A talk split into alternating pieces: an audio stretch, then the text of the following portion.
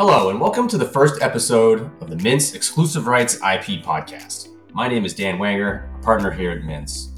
The modern economy is built on intellectual property, as every economic sector depends on protecting IP in order to thrive.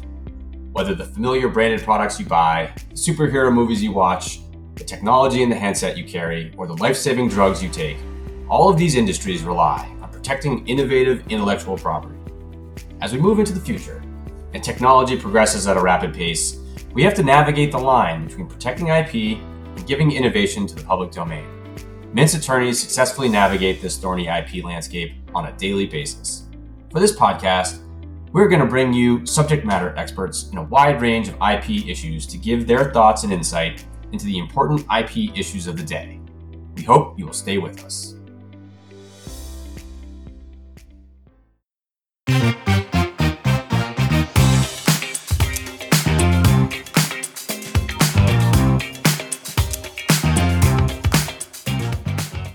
It is an absolutely breakneck pace, and you have to be prepared to get on your horse and start galloping within 24 to 72 hours.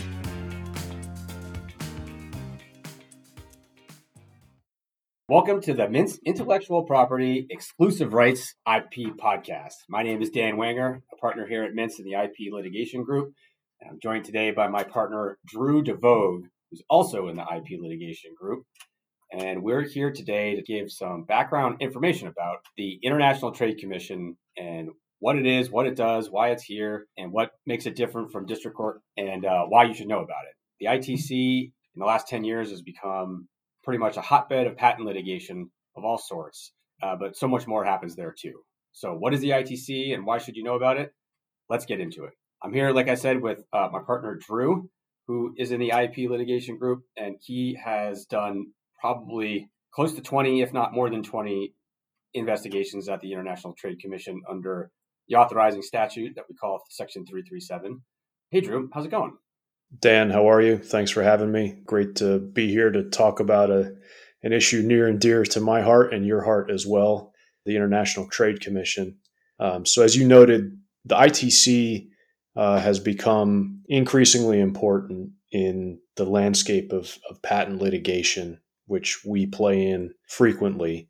It's a creature of statute, it's an administrative body that's organized under Article 1 of the Constitution, so it's under the purview of the president.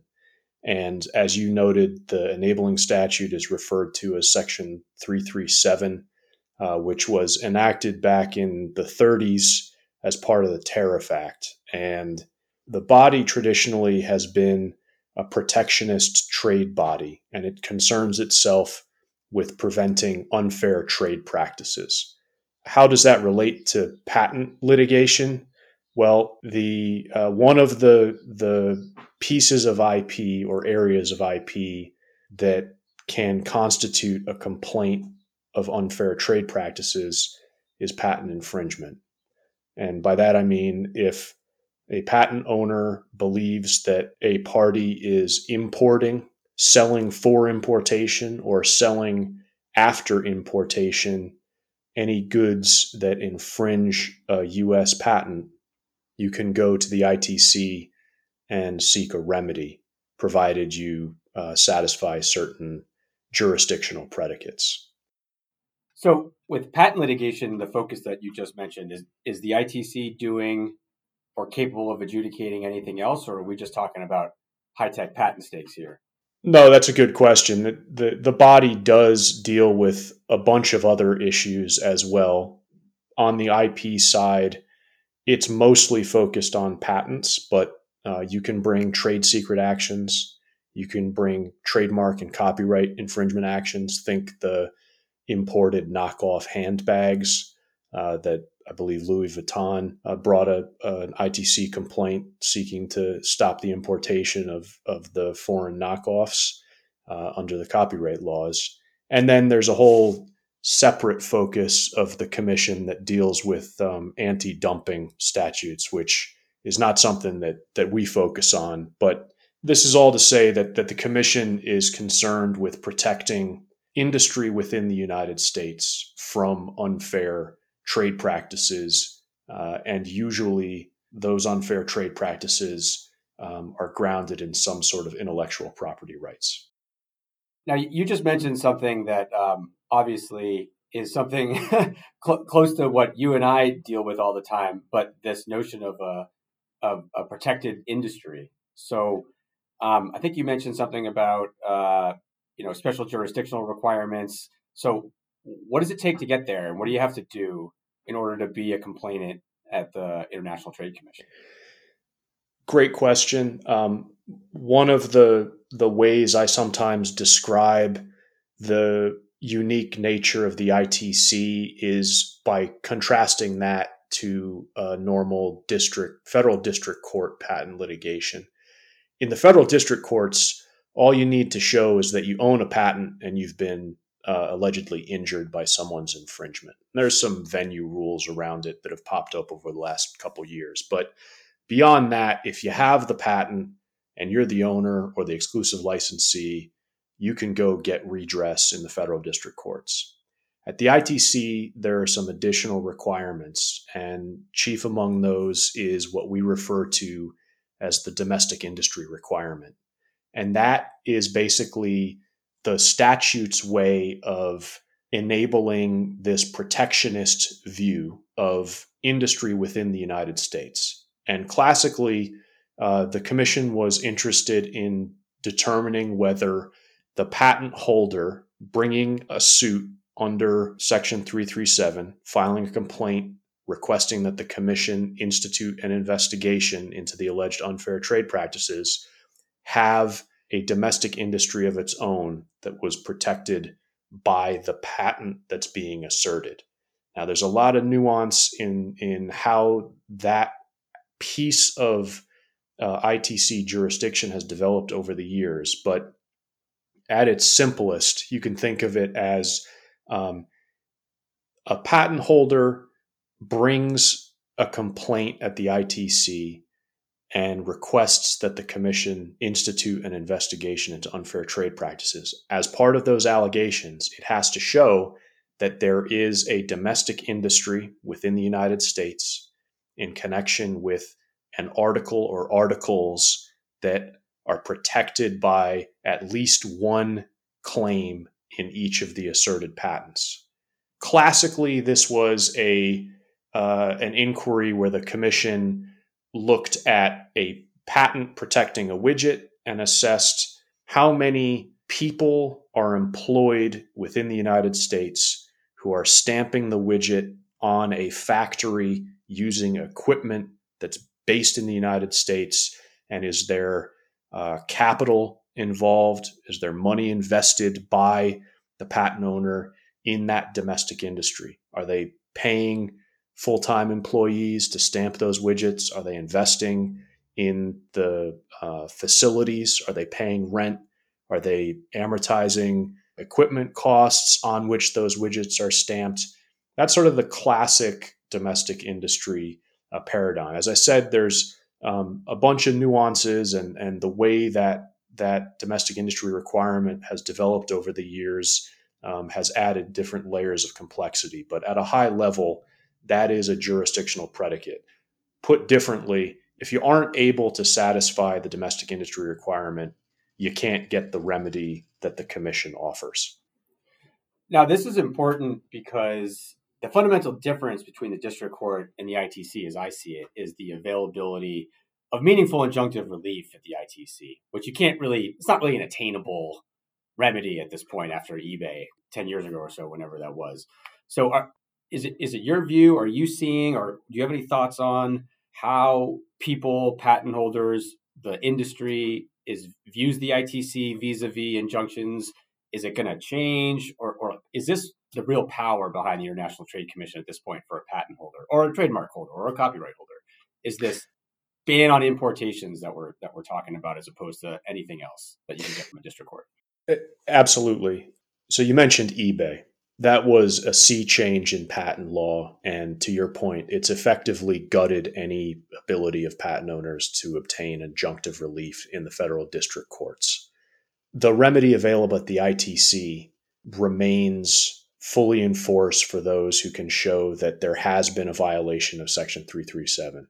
meaning a patent holder who can show that a valid patent claim that protects a domestic industry um, has been infringed by imported goods. And the primary remedy offered by the ITC is an order to Customs and Border Patrol to shut the border to further importation of those infringing goods. Yeah, shut the spigot off. Shut the spigot off. Absolutely. So if you're if you're uh, having discussions, for example, with large foreign electronics manufacturers, and you can credibly create anxiety that you may be able to turn off the importation of a stream of billions of dollars worth of electronic goods into the largest consumer market in the world, um, that can become a, a incredibly powerful bargaining chip in licensing discussions, for example. So the availability of this robust relief in the form of an exclusion order or injunctive relief provides a pretty large stick in a way that is not available these days meaningfully in the federal district courts. I want to ask you about some nuances in the ITC from the other side as a respondent when you find yourself in the ITC. But before we get there, I would be remiss if I didn't mention an issue that's near and dear to my heart and my practice, which are standard essential patents and how they work at the ITC. And if I'm not mistaken, I could be wrong about this, I can fact check it, but I believe that you were the quarterback of an investigation at the ITC that at this point has been the only ALJ finding of valid infringed claims recommending an exclusion order for a standard essential patent. So this might be a niche issue for a lot of people, but can you tell me why that's important and if you see that happening again in the future?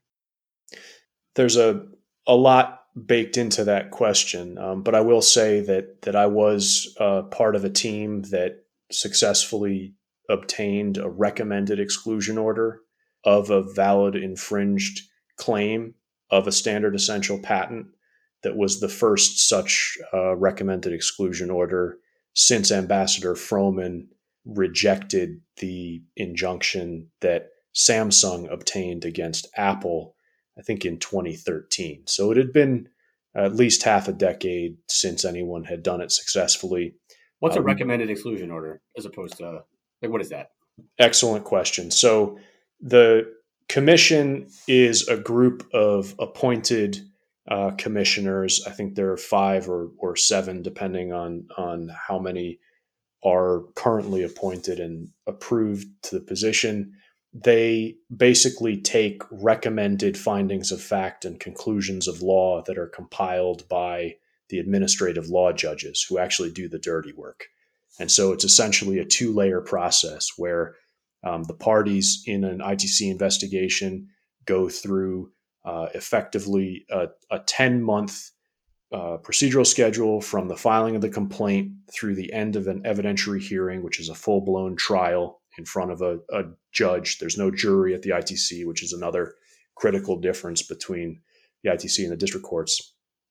And then once the evidentiary record is compiled and the ALJ has heard all the testimony and received all the argument in the post trial briefing, he or she then compiles what's called a recommended initial final determination. And that is sometimes an extensive uh, articulation of that ALJ's uh, findings of fact and conclusions of law, and then a recommendation up to the commission as to what that particular ALJ thinks the commission should do in view of all of those recommended findings of fact and conclusions of law. So, so what I basically heard is that the ALJs are like their own little district court that makes a decision, and then before that decision is actually enforced, you get an automatic appeal to the commission, and the commission makes the final decision about whether or not this is actually going to happen.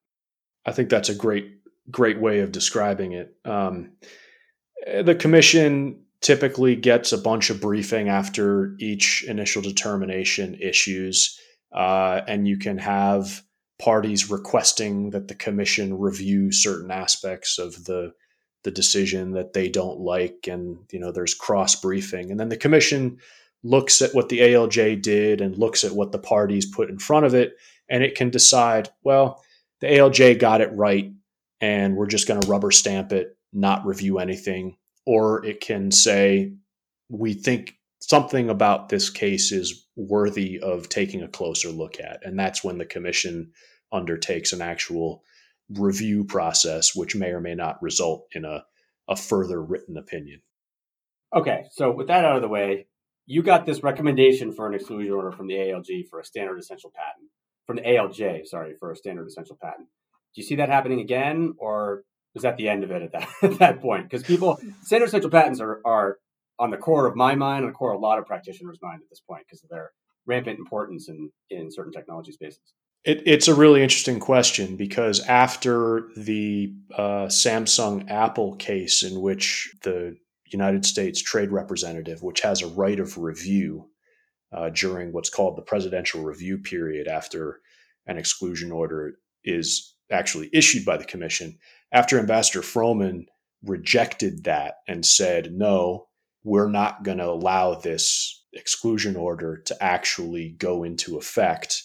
One of the things that he cited in his opinion rejecting that exclusion order was the fact that the patents asserted in that case were essential to particular standards. There was a lot of conversation among practitioners and, and commentators after that, uh, concluding, I think, prematurely that standard essential patents were effectively dead at the ITC. If you add into that equation uh, Samsung's admission that it went out and bought standard essential patents for the express purpose of excluding Apple's products from the United States.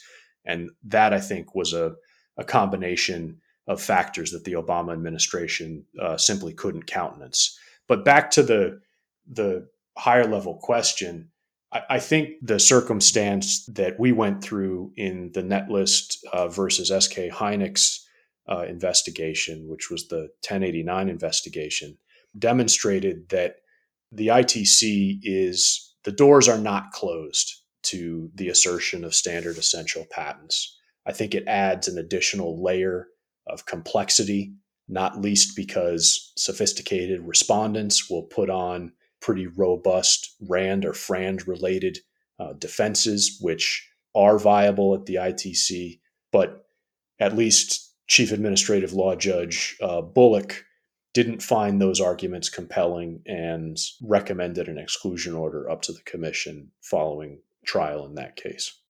I personally am waited, waiting with bated breath for the instance in which the ITC is going to, what I think, do what it should do given a valid infringed claim with the domestic industry, standard essential or not, and issue a, an exclusion order. Whether there's political reasons to veto that under the presidential review period, I don't know. In the case of Samsung and Apple, I think it's perfectly appropriate to exclude Apple from the United States market based off of its infringement of a valid infringed claim with the domestic industry. In that particular case, maybe just the politics of it, where Samsung was the one making the claim, provided a problem. But if Samsung had been an American company, would that have been any different? I don't know. But it seems like that would have been a different set of circumstances. I agree. Um, to your earlier point, the International Trade Commission is necessarily a political body, um, and it concerns itself with international trade. The fact that it was a Korean company availing itself of the forum and trying to exclude products sold by the darling of Silicon Valley, there was a an additional overlay in that case for sure. I think um, I think I can leave it here with the comment that under the right circumstances, I see no reason why a standard essential patent claimant would not be successful. If it's a strong enough patent that's valid and it protects a, a, significant or substantial domestic industry within the United States, I don't see any reason why uh, the standard essential nature of that patent asset should preclude the ability to obtain relief at the commission. Okay, so we talked a lot about the ITC from the view of a complainant or a patent holder, whether that's a trademark holder or a or a patent holder or copyright or what have you. Can you give us some perspective on viewing the ITC from somebody who's just been thrown there as a defendant slash respondent and what that would be like? It is an absolutely breakneck pace, and you have to be prepared to get on your horse and start galloping within 24 to 72 hours because once a complaint is filed at the ITC, um, there's a what's called a pre-institution phase, which is a 30-day window during which the commission assesses whether or not it's going to actually initiate an investigation. You do not have all 30 days to line up counsel and get your defenses in order. You typically have uh, seven to eight days from the time the complaint is published in the Federal Register uh, to when the Commission seeks public comment on the public interest, which is an opportunity for you as a respondent to weigh in as to why uh, the requested relief might potentially be adverse to the public interest. There's a set of four statutory factors that the Commission looks at to assess whether there is an adverse impact on the public health and welfare, for example. And you have an opportunity to weigh in uh, if your accused products are, you know, implicate the healthcare system, for example. There may be overriding public health concerns that would suggest to the commission that um, they either should not institute the investigation or would be a reason uh, not to impose the requested remedy. And that happens immediately. Uh, so, you know, seven to eight days after a complaint is published in the Federal Register, which typically happens, uh, you know, less than a week after the actual filing of the complaint. And after that, you've got 20 days or so left uh, before the investigation institutes.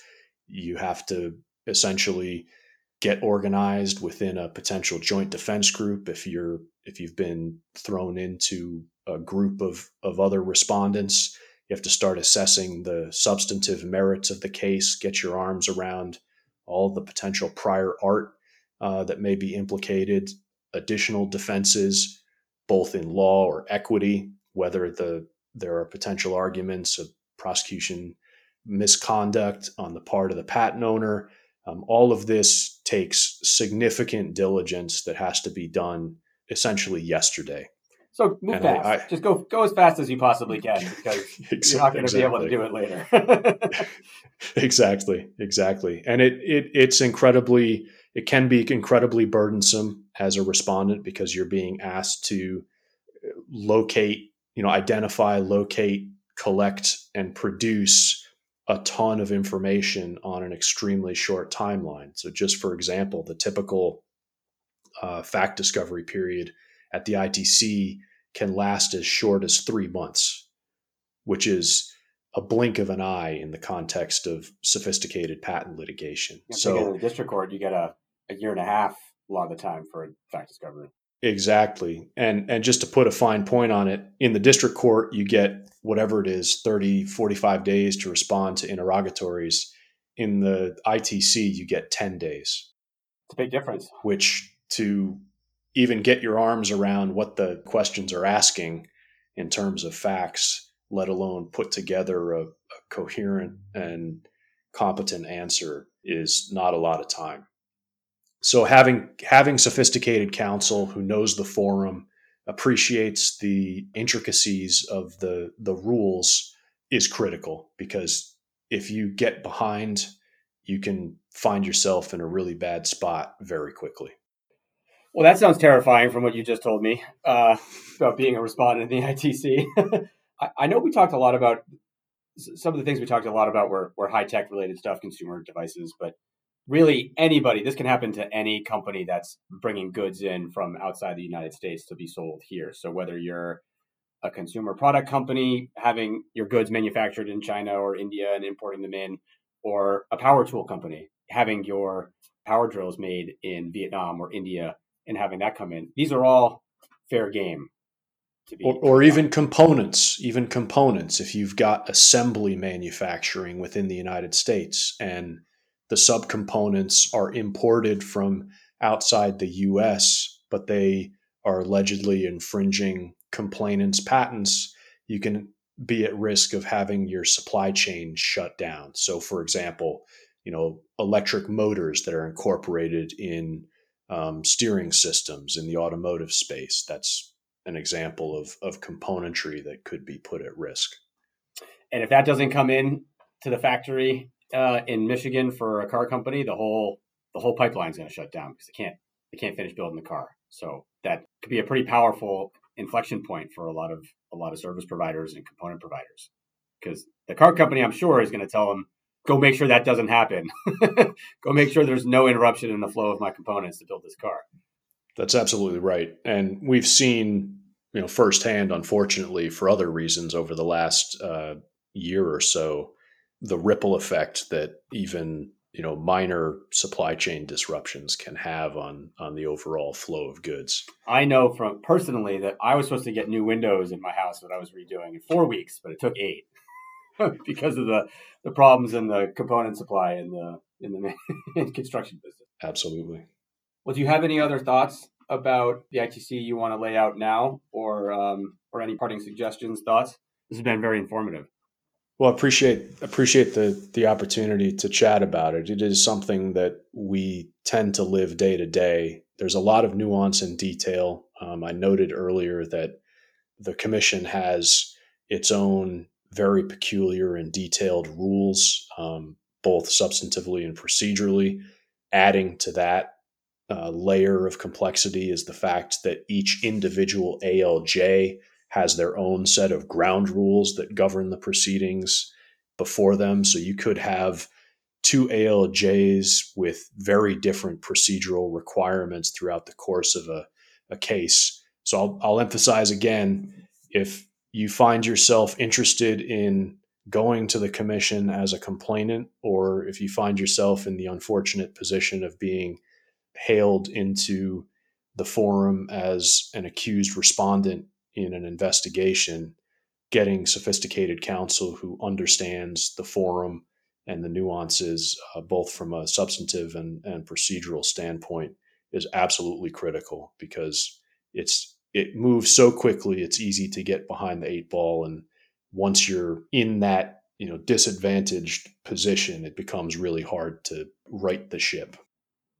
And you certainly don't want to get behind the eight ball in the ITC because it's like drinking from a fire hose. You won't be able to catch up ground. Well drew this has been really informative. I really appreciate uh, having this conversation. Thanks for coming and we'll see you next time. Thanks for having me